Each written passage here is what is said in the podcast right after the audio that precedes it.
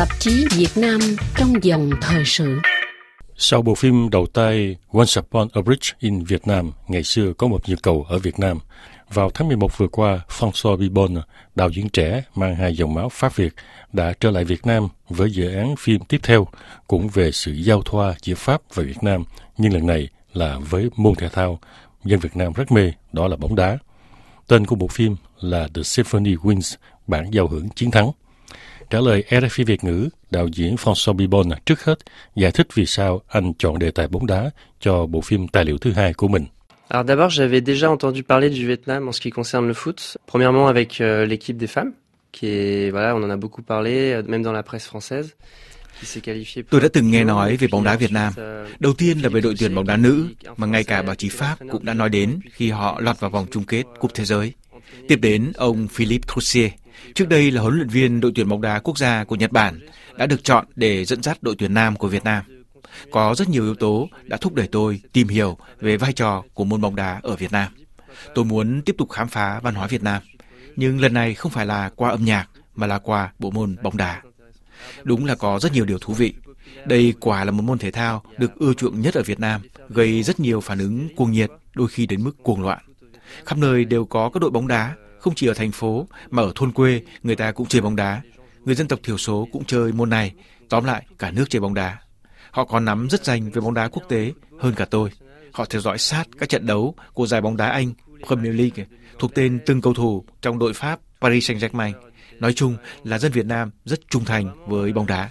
Tôi cũng thấy là ở đây có nhiều trường dạy bóng đá và có nhiều cầu thủ từ các nước khác đến đá trong các câu lạc bộ của Việt Nam ở Hà Nội hay ở Sài Gòn. Và nhờ vậy, trình độ của bóng đá Việt Nam cũng được nâng cao. Tôi thấy Việt Nam là một quốc gia rất đoàn kết, một quốc gia còn rất trẻ và có thể nói bóng đá là một trong những cột trụ chính của đất nước.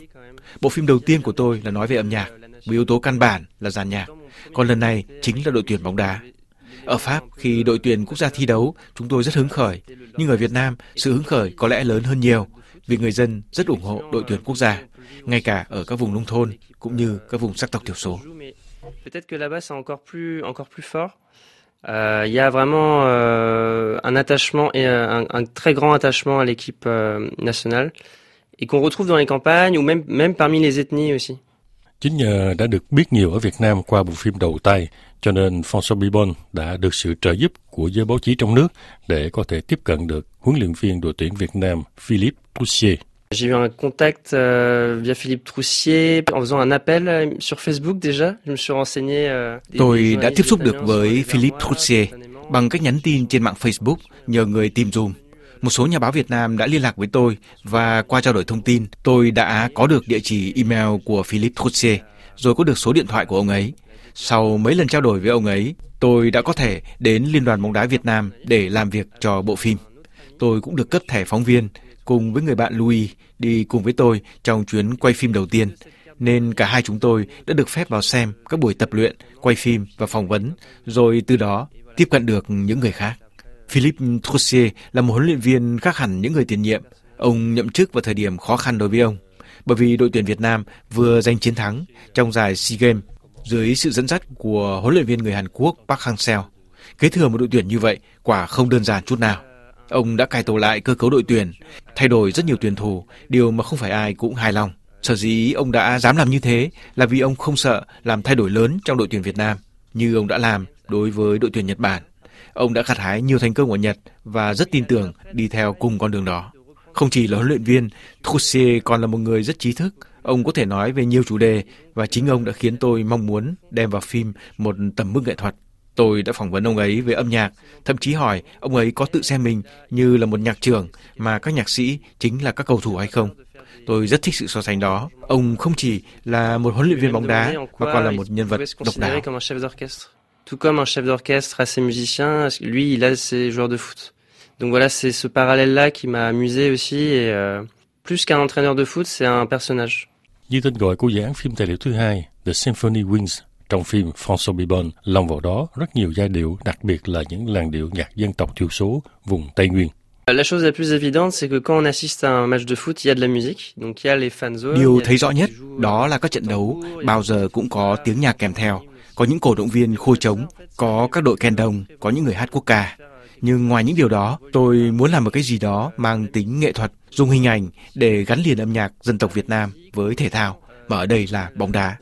Tôi đặc biệt muốn nêu bật các nhịp điệu qua những nhạc cụ gõ như cồng chiêng của dân tộc thiểu số như dân tộc Ba Na. Tôi đã quay cảnh người dân tộc Ba Na đánh cồng chiêng.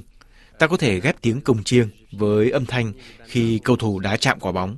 Nhưng không chỉ có tiếng chân cầu thủ chạm vào quả bóng, mà còn có nhảy cao, chạy nhanh, tung hứng như các nghệ sĩ siếc, nhảy múa, vân vân. Ngoài bóng đá ở Việt Nam, tôi muốn nói đến bóng đá nói chung để cho thấy cái đẹp của nó không chỉ là một môn thể thao rất được ưa chuộng. Football au Vietnam, c'est aussi de parler du football. C'est aussi de montrer le football, c'est aussi quelque chose de beau. C'est pas seulement un sport euh, populaire.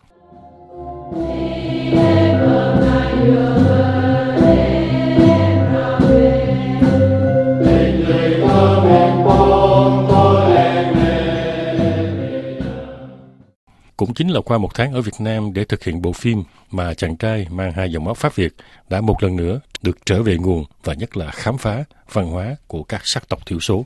Donc j'ai démarré à Hanoï et puis après moi je suis allé à Kon Tum et à Pleiku. Tôi đã bắt đầu ở Hà Nội, rồi sau đó đã đến Kon Tum và Pleiku. Tôi đến Pleiku là vì ở đó có trường dạy bóng đá nổi tiếng với một phương pháp khá đặc biệt. Cũng nhân dịp này, tôi tìm hiểu về các sắc tộc thiểu số ở vùng này. Gặp gỡ những người dân thuộc sắc tộc Bana gây ấn tượng mạnh cho tôi, vì họ là những người rất gắn bó với văn hóa Pháp, thậm chí đã từng yểm trợ quân đội Pháp trong thời gian chiến tranh Đông Dương. Họ là những người rất cởi mở. Tôi đã ăn uống với họ, trải qua những buổi tối với họ. Tôi thậm chí đã đi dự lễ với họ vào lúc 4 giờ rưỡi sáng để quay thanh lễ, thu âm những bài hát bằng tiếng Bana thật hay, cũng như thu âm tiếng cồng chiêng. Một lần nữa tôi giống như đang một lần được trở về nguồn gốc của mình, hiểu thêm về văn hóa Việt Nam. Cũng nhờ chuyến đi này mà bộ phim của tôi có thêm một chút gì đó mang tính phiêu lưu, không chỉ đến với các sân bóng đá mà còn đi sâu vào các vùng quê để hiểu biết thêm về các văn hóa địa phương. C'est pas seulement dans un stade de foot, c'est on va vraiment dans le pays et on s'enfonce dans les campagnes pour mieux connaître euh, la culture locale. Dĩ nhiên là thực hiện một bộ phim tài liệu đòi hỏi rất nhiều thời gian. Một tháng ở Việt Nam hoàn toàn không đủ để François Bibon hoàn tất những gì đã dự kiến. Hơn nữa, theo anh, đề tài bóng đá khó hơn là âm nhạc.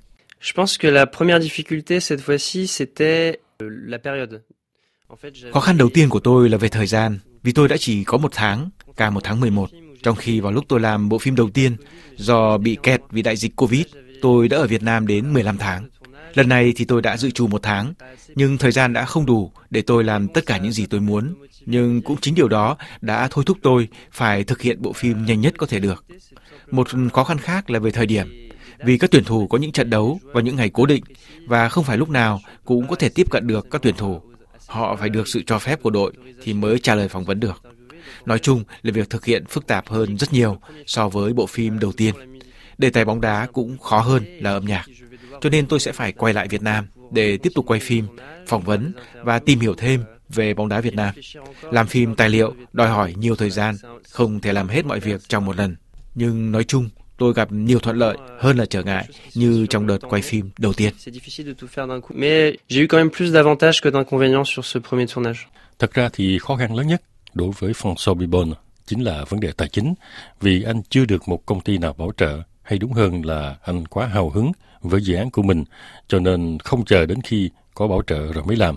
Nhưng François Bibon cho biết, trước khi thực hiện tiếp dự án phim, anh sẽ kêu gọi đóng góp tài chính, cụ thể là qua hình thức crowdfunding, huy động vốn cộng đồng, tức là mọi người có thể đóng góp tài chính trên trang mạng của anh www.studiotiquan.com để giúp cho dự án được hoàn thành và gặt hái được thành công lớn hơn bộ phim đầu.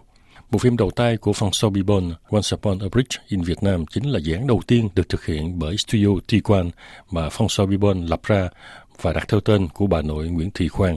Thành công đã vượt quá mong đợi của nhà đạo diễn trẻ, không chỉ đoạt giải phim tài liệu ngắn hay nhất tại Liên hoan phim Los Angeles, Once Upon a Bridge in Vietnam còn đã được trình chiếu rất nhiều nơi tại Việt Nam, Pháp và Hoa Kỳ.